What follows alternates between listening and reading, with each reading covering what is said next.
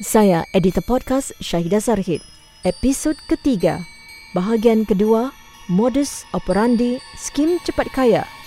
Fawil.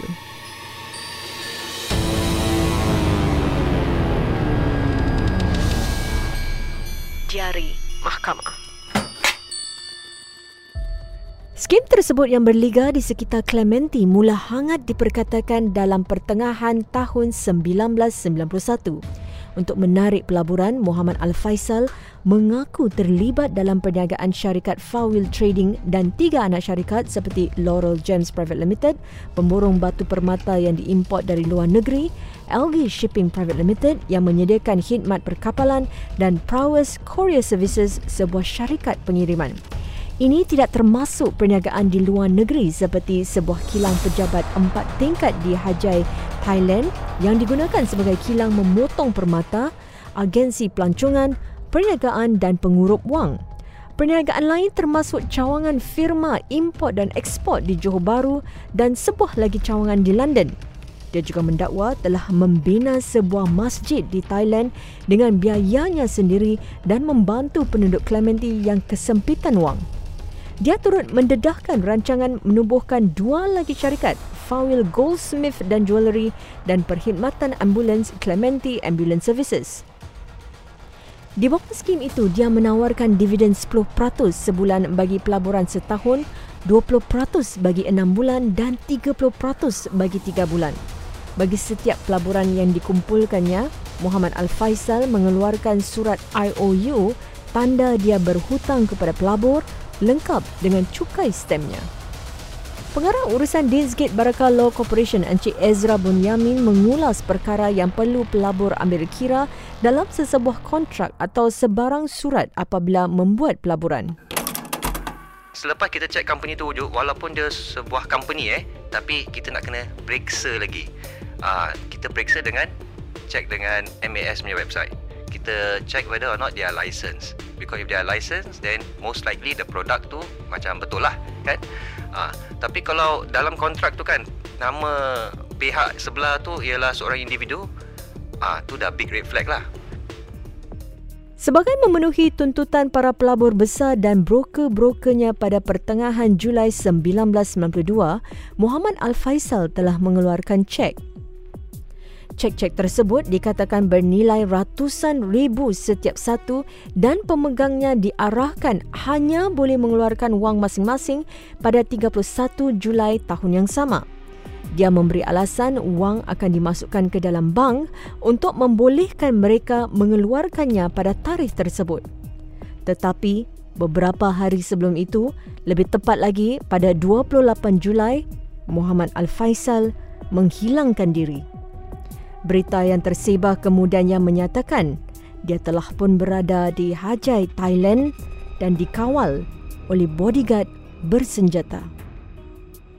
Mantan wartawan berita harian Saini Saleh mengungsi bagaimana beliau menjejaki Muhammad Al-Faisal di Thailand melalui maklumat atau tip-off daripada seorang pelabur yang telah melabur RM50,000. Beliau telah ke sana bersama jurugambar berita harian Muhammad Osman Saleh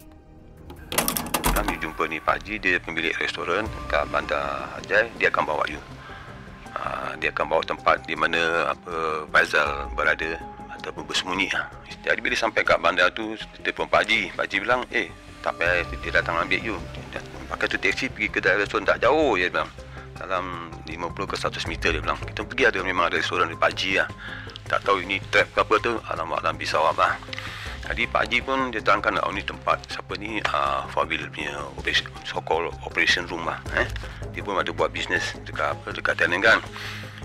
Uh, kata dia cuma you hati-hati lah. Sini sini semua ada pakai dia gini lah. Maknanya apa senjata lah. Dia rifle machine gun lah eh. tapi kalau you okey-okey tak kacau orang okey lah. You datang buat cerita je apa. Ha, yelah memang betul lah. Ha, kalau dapat nak jumpa dia juga. Tapi entah dia ada ke tidak tak tahulah dia boleh pergi lah. Dia tunjukkan lah jalan sini nanti nampak satu bangunan dua tingkat no. ha, itu dia punya office ya ke? Ok lah. Kita nak saling pun pergi. Okay. tapi kita ambil gambar Pak Haji ni ambil gambar sekitar tu, gambar apa pejabat dia bangunan dia. Warna coklat masih ingat ni kita ambil gambar. Namun tidak lama kemudian mereka dihampiri dua warga Thai yang difahamkan sebagai bodyguard Faisal untuk melindunginya. Memandangkan Faisal kini merupakan orang buruan yang telah melarikan diri dari Singapura. Nampak gaya ni orang memang Muay Thai punya apa boxers lah. Jadi dia bilang dia tak dia tahu kita dari berita dan dia bilang dia datang nak buat, nak buat apa lagi? Dia bilang nak buat apa lagi? Dia bilang. Sekarang bos bilang dia nak dia nak gambar-gambar yang you ambil kasih pada dia. Dia tak boleh pakai ni gambar-gambar tak boleh tak boleh. Balik balik. Dia nampak itu longkang dia bilang. Ha longkang. Ha, dia lari kita pukul pukul pukul. Ha, ini bahasa dia pukul pukul. Mana dia nak bedik kita bedal kita lah. Eh, kalau kita buat hal lah. Dan dia panggil kita masuk dalam van. Ikut dia lah pergi kedai kedai apa? Kedai cuci gambar namanya. Dekat uh, bandar Hajai tak jauh lah. Jadi kita dengan Zalih pun kira pun ada fikir-fikir ayat ni. Mana ni sekarang ni? Dia ni macam dah kena dah macam dah kena macam kena tangkap lah kita ya. Masih lagi di bawah pemerhatian dua bodyguard itu, Saini dan Muhammad Osman Saleh perlu cepat memikirkan cara bagaimana untuk melarikan diri daripada cengkaman mereka. Jadi kita pun pergi kedai apa kedai gambar. So kita pergi ke dalam bilik gelap dia. Dia pun tarik kita punya apa filem. Seram, seram, seram, seram, seram. Dalam tiga roll lah. Jadi dia, dia, dia bilang Kamu terus si diam-diam Lari ya Pukul-pukul ya Pukul itu lah Bila mati kita berfikir dah macam mana nak cabut ni. Saya pun isap, eh, isap rokok lah Hello Isap rokok. Dia tengok. Mata saya macam macam apa kamera je lah tengok.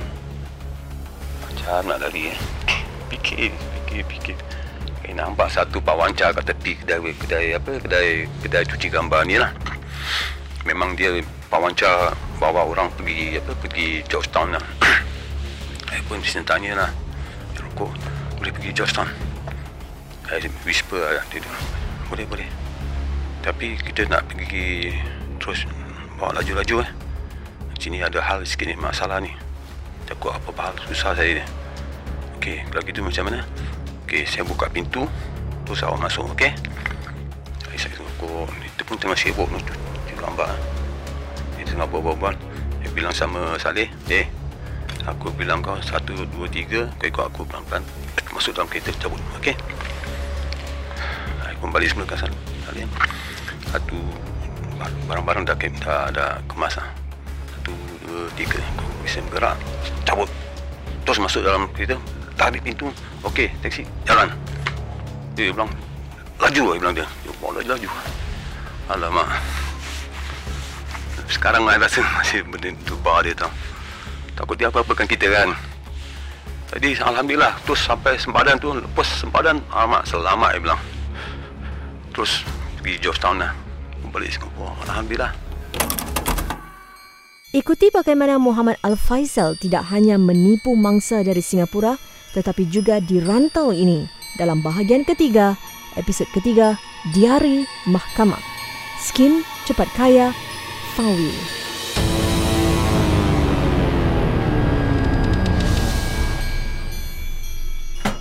Diari Mahkamah.